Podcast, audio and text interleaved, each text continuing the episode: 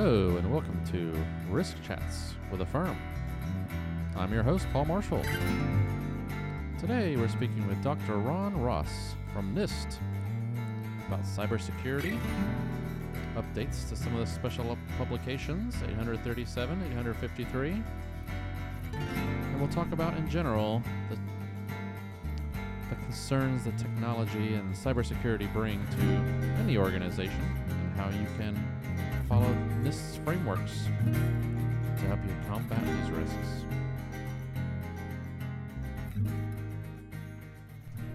Hello, and welcome to the podcast. Happy to have today with us Dr. Ron Ross from NIST, and he's going to be talking to us about some risk frameworks. So, uh, good afternoon. How are you doing? Paul, I'm very well. Thank you. Thanks for having me today. Absolutely. And as, as usual, Tal is our co host. Glad to be here, Paul. I'm looking forward to the conversation. Okay. Well, why don't we start off with uh, Dr. Ross? Just give us a little bit of background about yourself and what you do. Sure. Um, Ron Ross from NIST, and uh, as most people know, the National Institute of Standards and Technology is uh, 3,000 or so scientists and engineers. We have a very diverse set of laboratories from physics to chemistry to fire and, building safety. I happen to be in the information technology lab. Uh, that's where the home of our two cybersecurity divisions. We have a computer security division which works on the fundamentals of the cybersecurity, things like encryption, the FISMA publications, risk management frameworks, our controls. And then we have an applied cybersecurity division which takes those fundamentals and they apply them to the verticals, for example, healthcare, finance. We have a National Cybersecurity Center of Excellence working with industry to bring real problems into the NCCOE and then try to come up with cost effective solutions that can help um, our citizens do a better job of protecting the information. Our primary focus on my team is the FISMA, impl- the Federal Information Security Modernization Act of 2014. And we are charged at NIST of developing the standards and the guidelines that can help federal agencies comply with the law. And that's that legislation is actually an update from the 2003 original FISMA legislation. So that keeps us busy with many, many different standards and guidelines. And what we do on our team is only a small part of what the other cybersecurity groups do at NIST. We have a very large portfolio, lots of standards and guidelines on our website, csrc.nist.gov if anybody's looking. And we're just glad to be able to serve the people and, and do our jobs. Great. Well, uh, let's just talk a little bit at a high level here, and then we'll get into some of the actual publications a little bit. But uh, why don't you tell us, uh, kind of from your perspective, you know, just a general, why, why, do you, why is risk management important, especially in this sort of tech revolution in the world and all the vulnerabilities that are out there these days? Yeah, it's a great question. I think uh, risk management's been around since people have been walking the earth, so we've always been doing some form of risk management. And I think the thing that really uh, energizes me with this new challenge of the technology revolution, we're literally living through the greatest revolution of technology ever. And you know we've we've protected our country for the last 243 years in kinetic space through the military has kinetic weapons, the tanks, the mm-hmm. the, the ships and, and the personnel carriers and, and all the, the aircraft to defend the country in kinetic space. But today this technology revolution has introduced a very new set of threat factors coming in cyberspace. And the fact that we're pushing computers into everything that matters whether it's a pacemaker in your chest, it could be your automobile, which has hundreds of computers, not just controlling entertainment systems now, but actually controlling safety critical systems like brakes. Right. And you've got power plants and financial systems, and there's everything in the world. And we have now this whole new brave world of uh, Internet of Things, the IoTs, where basically those computers are going down to the sensor level. And with all of that comes complexity. You have trillions of lines of software and code being written to drive these devices. Mm-hmm. You have billions of devices from your th- things around the house to all of the things in the federal government and the Fortune 500 companies and your homes with Alexa and all that technology. And all of that complexity, all of that capability, very powerful capability, is all interconnected now through the internet. Right. And with that complexity comes a huge new set of not just known vulnerabilities, but vulnerabilities that are unknown, that are kind of hiding mm. in that complexity. So, how do you defend the country in the 21st century with cyber attacks and cyber warfare, where a lot of these things are hidden in that hardware and that software and complexity. That's what really makes this interesting and challenging, and that's really what drives our passion for risk management at NIST. So, and actually, just a corollary to that, but you know, and it's not just cyber attacks, but you know, for your money and your things, right? That, but it's also just privacy in general, right? Well, we'll get into privacy later, but that's yeah. we, we've elevated privacy to an equal status with cybersecurity. That FISMA really focused on cybersecurity. Mhm. Privacy's been around a long time too. I think the first thing in the federal space was the Privacy Act of 1974. That goes Mm. back a long way, and of course we have OMB policies, and there's a lot of work on privacy. We're building a privacy framework now at NIST that's going to be equivalent to our cybersecurity framework. So there's a huge effort, and it is critically important when you think about the basic freedoms that we have in this country as being part of a great country that we, we are. It really depends on having good security and good privacy. And with our huge digital footprints today, you can't be off the grid anymore and operate in society. And so, having good standards and guidance for security and privacy, making sure those are co equal in their levels of importance, that's one of the things we'll get into later about how we're driving that privacy into all of our key FISMA publications. So they're, they are co equal, Right. and they're very critical in that regard.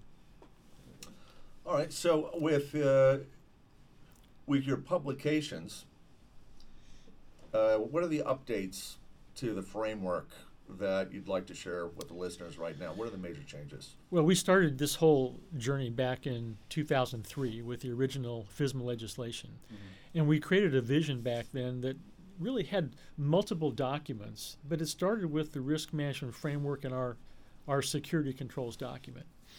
And the RMF initial, I call that RMF 1.0 because everything now has to be 1.0 or 2.0. That's the way we talk about things.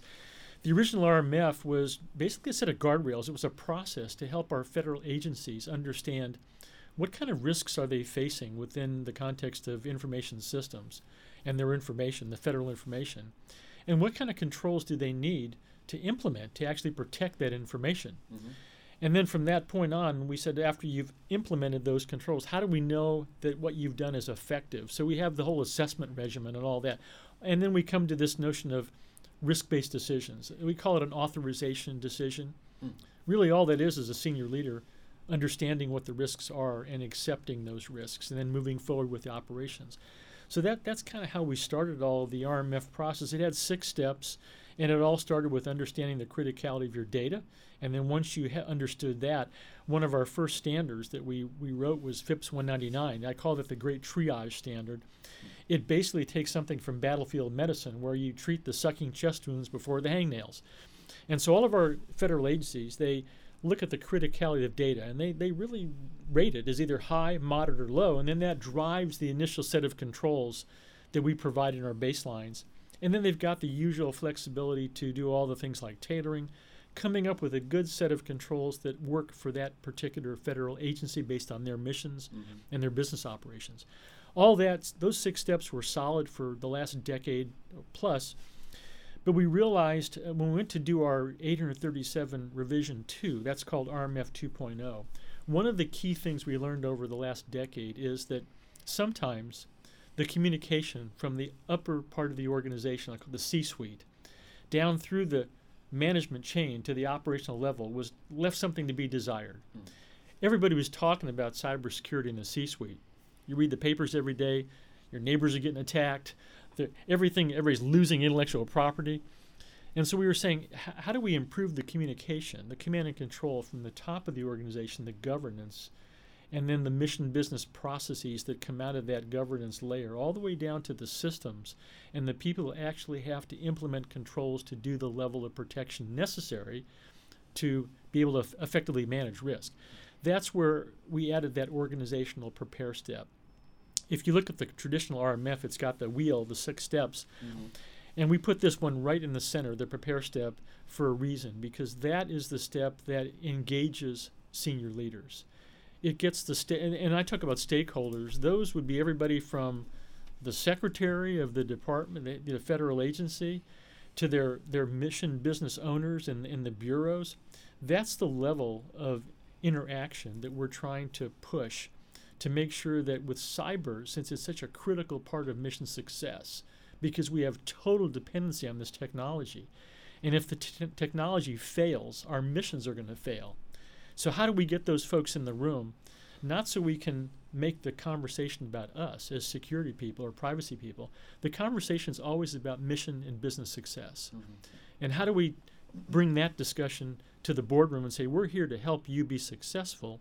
But in order for us to do that, you have to engage and tell us what's important to you from the mission perspective. And that's what that prepare step really is all about. It talks about risk management strategy. I think you might have some discussion later about that, the sure. risk tolerance. Mm-hmm. All of those things are things that can only happen at the senior leadership level, and they can't be pushed down to the system owner level. So, right along those lines, uh, having been involved with many FISMA evaluations, where it seems like when evaluators are coming in, there's an awful lot of focus on on uh, minimum compliance, that the controls right. are mandatory, and it doesn't seem like there's a lot of opportunity for senior leaders to make decisions for cost benefit trade offs uh, given their business plans and their systems, but it's do you have it or you don't from right. the evaluator's right. perspective. Yes. So how does how does your work and the strategies and the framework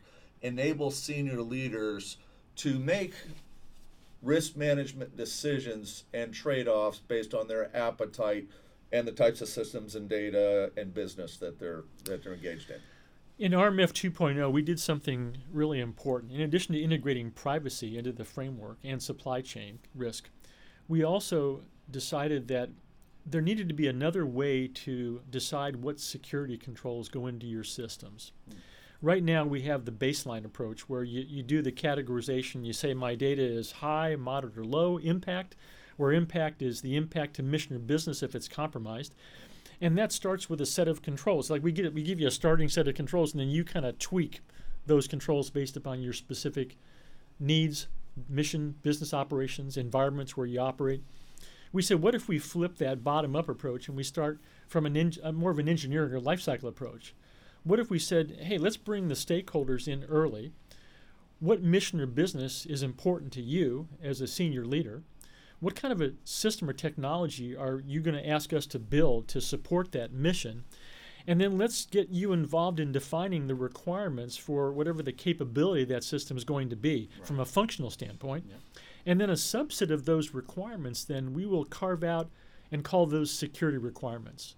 Sure. So that's the way the senior leaders get around the table to define what's the capability I need to have from this technology to support the mission. How are we going to protect it? That becomes part of the early discussion. And it's part of requirements engineering. Mm-hmm. Some people might refer to as a trade space discussion. You okay. talked about, you know, how much risk am I willing to take and how much is it going to cost me to satisfy 100 security requirements versus 50? Where's that sweet spot? Right. And so that discussion takes place in a negotiated fashion. But you see, it's not happening at the end of the train. This is happening early on. So the senior leaders end up coming to that decision with their technical experts. And they say, okay, this is about the range of protection I think we can afford. I think this is a reasonable within our risk tolerance. And you know, risk tolerance can be different based on the mission of the business. And that's where you nail that down. So after that, you've got a set of secure requirements, and you can go out to the catalog and just pick whatever controls are going to satisfy those requirements. It's a much more targeted way of doing business. And it also ensures that those senior leaders own it at the front end. Right. Mm-hmm. Well, right, because the, yeah, so that you know, as opposed to now, you might say I have this suite of tools and applications and things that I'm using to, to do my mission. And when you come in there, and look at the security of it, you realize, oh, you know, all this privacy is at risk, or all these different data, you know, th- this data is at risk. I didn't realize that. If I would have known that up front, I wouldn't know how to properly invest in the security required or do a different approach. And right. it, it, allows the ROI discussion to take place yeah. at an appropriate time. You yeah. can't once the system has gone through the life cycle and you're getting ready to deploy that system so many times in the federal government, at the end of the process, they say, "Oh, we need an ATO, an authorization to operate." Right. And they say, "Well, we didn't start that early, so now we're going to go back and wait six or nine months, and and the, and the the odds of you getting that right after the fact are very very low." Right. Because this you can't add security in at the end of the process. Some of the stuff has to be embedded in the technology, in the architecture, in the design. And those kind of things just can't happen at 30,000 feet after the fact. So we're now giving agencies two different methods to select their controls. They can still use the baseline, and some people are more comfortable with that. Mhm. But then groups like the DoD, they're building a weapon system. They can't do all those auditing controls in the AU family. There's not enough onboard storage to collect all the audit data Mhm. in some of these weapons. So they go from the top down. Now, I would argue that you can end up with very good solutions that can look very different, but still they can satisfy that the risk management strategy and be able to work in that range of things that senior leaders are comfortable with. And they're part of the process now. They're not sitting here outside of, of the discussion, which I think is a real improvement from what we had before. Right. So just a little bit more on that. You know, uh, could you just discuss how have your you know this publication or some of the other ones really help you know leaders really develop you know develop a good risk management strategy or, or understand their risk tolerance a little bit or what kind of you know tools does it provide to them? Well, risk tolerance and risk management strategy, you hear about risk thresholds, all these words are just words. Mm. And I was listening to some of the sessions today in, in the ERM discussion, and again, trying to define those. They, they were talking about value management today and all of the things that we deal with in the whole notion of ERM and enterprise risk management. To me, what 837 does is it gives you a structured and disciplined process on how to look at when you do a risk assessment, for example, which a risk assessment is part of the risk management process. For we assess risk, then we respond to risks or we treat, we provide treatments to the risks, Mhm. and then we monitor risks over time. And all of that is done in some kind of a frame, a, a context of the organization. But when you look at risk assessments, and this is why I have great hope that ERM and this the risk management framework can come together uh, in, in a kind of a bonding, because a risk assessment still always has four components. You look at the threats, you look at the vulnerabilities, you look at the impact if the threat actually exploits the vulnerability, and there's some likelihood that's going to happen. Now, that could be true for the cybersecurity space, that can be true for privacy, that can be true for supply chain. It can be true for almost anything where a threat, it may not be a cyber threat, it could be the threat of a hurricane or a natural disaster, or there could be risk in developing a new technology. Mhm. Uh, All of those things, that's why we have generic items within our risk assessment functions Right. and, and that's what allows us these tools that we're building primarily for cybersecurity and privacy. It, it gives the senior leaders a structure. I call it guardrails. It allows them to have tangible things they can look at. So when you talk about my risk management strategy and my risk tolerance, well, what is the context that we're talking about? Well, we're talking about, in this case, cyber threats. We're talking about determined adversaries that have capabilities, intentions, and they're targeting you. And what are the kinds of things, the vulnerabilities that may exist in your systems, which your people are telling you you have? It personalizes it, and then you can see the mission impact, like at OPM. Mhm. If the Chinese get into that database and they steal all 22.5 million records of SF86 data, that's a that's a huge deal, and it's very impactful. And it's nice to be able to talk about these things not after they happen and the, and the horses are out of the barn. Let's have these discussions before the fact. Let's project what that attack would look like, how it would impact the organization. And that's really why we're giving those senior leaders tools to try to. I, I t- it talks like pixels in a, in a television set today. If you've got a high definition, you have a lot more density of pixels. It gives you a much crisper view. Mhm. In the old days, we had very few pixels and it was very little to work with. Now we're giving people greater tools to increase the level of clarity of what they're dealing with. Yeah, that's a good analogy. Actually, one more thing on this, and then I think we want to talk about the other publication. But so, and again, in the beginning, we did say that this revision uh, it does include cyber privacy and supply chain. Can you talk a little bit to some of those other areas too? Well, this was a really one of our major objectives. We committed about two or three years ago to integrating privacy, not just addressing privacy, because we started addressing privacy back in 2013 with our 853 revision 4. We have a whole appendix of privacy controls, but it was stuck in an appendix. Mm. Our goal was to make privacy co equal in importance to cybersecurity. Mm. And to do that, we were committed to integrating privacy into every one of our current FISMA pubs. So the first th- one we chose was the risk management framework. Mhm. And so we sat down with our privacy. We have a great privacy team led by Naomi Lefkovitz at NIST, and she has a whole team of privacy professionals. And we worked with them. We said, here's our current risk management framework for cybersecurity. can you use that same framework to manage privacy risk? Because we have our privacy controls. So obviously you can say either yes or no, and but we went through every step in the RMF and all the tasks and all the activities one by one. And some things worked perfectly well, other things we had to do a little shaving and adjusting here or there. But when we were done, those privacy professionals were confident that they could use the new RMF 2.0 to manage privacy risks based on the same things we were doing with the old RMF. Supply chain, the same thing. We have a supply chain is about bringing in services or components from a very wide and deep supply chain. You have to understand what kind of risks come into the organization by buying those products and services. And again, the fact that we have a generic RMF in principle allows us to bring in these other vertical things like the, the, the, supply chain, the privacy that look a lot like cybersecurity. They're all stovepipes, but now when you bring them in to a common framework, they look a lot more alike than they do different. So right. that experiment worked really well, and that's RMF 2.0 and 837 Rev 2. And we're doing the same thing for 853, by the way. Speaking of 53 Revision 5, if you were Vegas, what day should I bet on that we're going to see that? Well, I'm not a betting person myself, but I the can tell you science doesn't prove it out. The, the sci- yeah, wins. this is re- for scientists and engineers that NIST. This is a very frustrating situation. Obviously, the federal government is a is a large organization, and and we do have. Uh, the Office of Management Budget provides oversight for everything we do under FISMA and all the Privacy Act and all those things. And the fact that we're now integrating privacy into our flagship controls publication that has to be reviewed by the people who are in charge of the oversight. And that just happens to be the OMB is a big place. There's the federal CIO, and that, out of that office comes the A1, uh, the circular A130, which is the po- federal policy for cybersecurity and privacy. And then there's actually a privacy branch, which resides in another part of OMB called the, it's the Office of Information and Regulatory Affairs. Just so happens to live in that organization.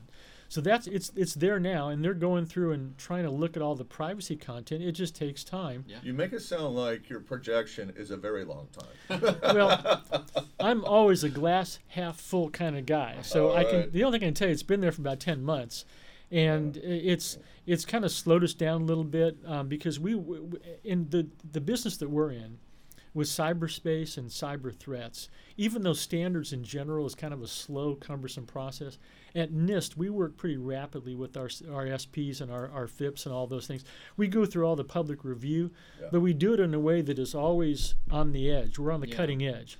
And so, you know, you it's have fr- to. Technology turns over quickly. I was going to say, you know, how exactly. do you keep up with all these changes? I mean, well, you do. The, these documents are living documents, living and so you know, uh, once we get by this hurdle, there's about five or six other publications that are going to drop very quickly after mm-hmm. that because 853 is one of our flagship documents. Right. It right. was Rev 4 has been downloaded or accessed over 20 million times since I 2013. I've, I've, downloaded about 10 times yeah. last week or so. So yeah, we so it, it's it's kind of a, a, center point, oh, centerpiece. Yeah. yeah but once that gets approved, it, the the worth will be it'll be worth the wait because now we're operating with um, we have one privacy family in the new 5305. We had eight privacy families. Mm. Now we've got one. But a lot of those privacy controls disappeared into our program management family. Those are the controls that work at the enterprise level. So the ERM folks will be very interested in that because at ERM you're going to recognize a lot of those controls that are like the risk management strategy. Those to operate at a senior level. Mm-hmm. And speaking about the ERM folks, when they do implementation, uh, they recognize that risk management exists at every program level. That's what managers do to do their job. They right. have their resources, they have their objectives, and assessing the risk, they allocate resources to maximize results right. and outcomes.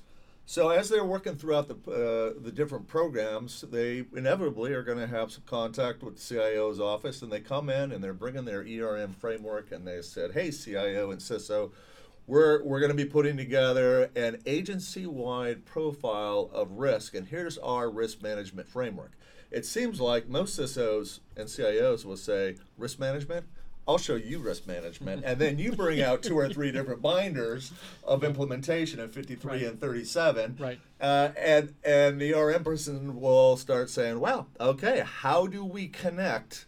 How do we connect what's happening in 853 and 837 with the enterprise level program? Because well, you all have hundreds and potentially hundreds of risks that you have identified and assessed and prioritized and monitoring. The ERM profile does not want 400 CIO risks in it. Right. All right. So how do we make a juncture between effective CIO and CISO operations of risk management and make sure that those risks that are appropriate at the enterprise business performance level come up without having the ERM people try to try to bring down to the CISO something that is either redundant or it just not necessary because of all the existing NIST requirements and, and risk management framework. So if you're a glass half empty guy, you're going to look at that as a train wreck. but if you're like me, glass half full guy, I'm going to look at that as an opportunity. And one of the things that we've done at NIST and our, our ERM folks, they recognize since they live at NIST, and we have obviously we do ERM at NIST writ large, and that's that's all the things that are ongoing in the last two or three years of developing and maturing that capability. We also they live in the same organization that develops the risk management framework, so they were very aware of all the things that you just mentioned. Yeah. That the CISO and the CIO, that's part of the way they roll. That's how they that's how they've been doing business for the last 15 or so years. So how do you how do you reconcile these two worlds? Well, one of the things I just talked about is we've been doing this grand experiment with the RMF, the risk management framework, which started with cybersecurity as a silo, and we're expanding our portfolio now, bringing in things like privacy and supply chain. Now, you might say, well, why are you doing that? Well, we're trying to demonstrate that the RMF has basic fundamental components that can be applied in other areas besides cybersecurity. And we've proven that can be the case with privacy and supply chain. So the answer to the next level is how does that interface now with the larger ERM concepts? Because you have to go back, and what gives me hope is that, as I was saying earlier, we have things that a part of any part of risk management, whether it's ERM or just general risk management, it has basically four pieces to it. It's got a framing component where you establish the context of what this organization is all about and how we do business. And then you move into the, the, the kind of the three core aspects. You assess risk, you respond to those risks, or some people call it risk treatment. And then you move into a risk monitoring mode over time. Once you've done all you can do, now you got to monitor your risks over time. And that's kind of a cyclical life cycle type process. Mm-hmm. But that's a, that's a generic set of components. Sure. ISO standards talk about that. 31,000. There's a lot of general. You come down to our risk assessment process. We, we look at threats, we look at vulnerabilities, we look at mission business impact, and the likelihood. Again, four generic pieces. I believe that what, what ERM is developing at the enterprise level, there will be a lot of overlap and commonality that we'll be able to sit down with those folks and say, here's what we've done as we expand our risk management framework. We're watching what you're doing from the top down. Let's see where we have that overlap. Look at it like a Venn diagram. Two circles are coming together. The question is, how much overlap is there within those two circles as we get closer together? You'd like to maximize that common ground in the center. Because if we can do that, then we can negotiate the edges, if you will, where we can't quite come to rec- reconcile those differences. But I believe that we're both coming at this from fresh perspectives. We're both doing it with good intentions, and it's just that we're coming at it from a little bit of different perspectives at different places in the organization. But the RMF works up from the senior leader level all the way down to the trenches. We, so we've got the experience of coming from the top of the organization all the way down to the bits and the bytes. Right. And we can add value that way. But I think that's an experiment worth looking at because it could be helpful for both communities. So just kind of to wrap it up, uh, following on that, so what are some future areas you potentially could see, you know, adding to the adding to the framework model the way you guys put this out? Well, I would like to see us, first of all, engage more closely with the ERM community. That's going to be the first step. And we're already doing that. The, the fact that I'm here today and we, we're speaking at uh, firm events and luncheons and all that, what we're trying to do is expose the ERM community to the details of what we've done on the RMF side. The more, Mhm.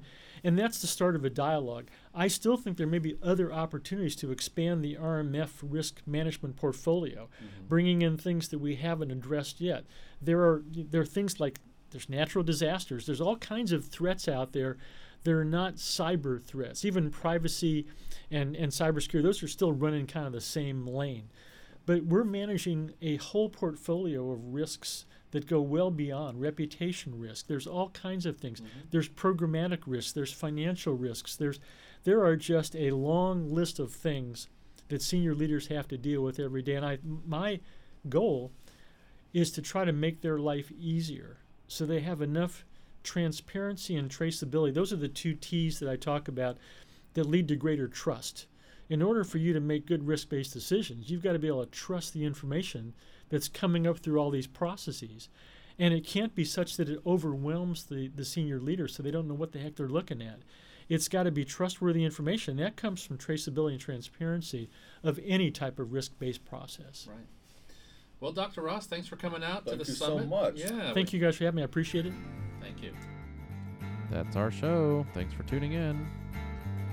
Check us out. AFERM.org. Have all our podcasts there.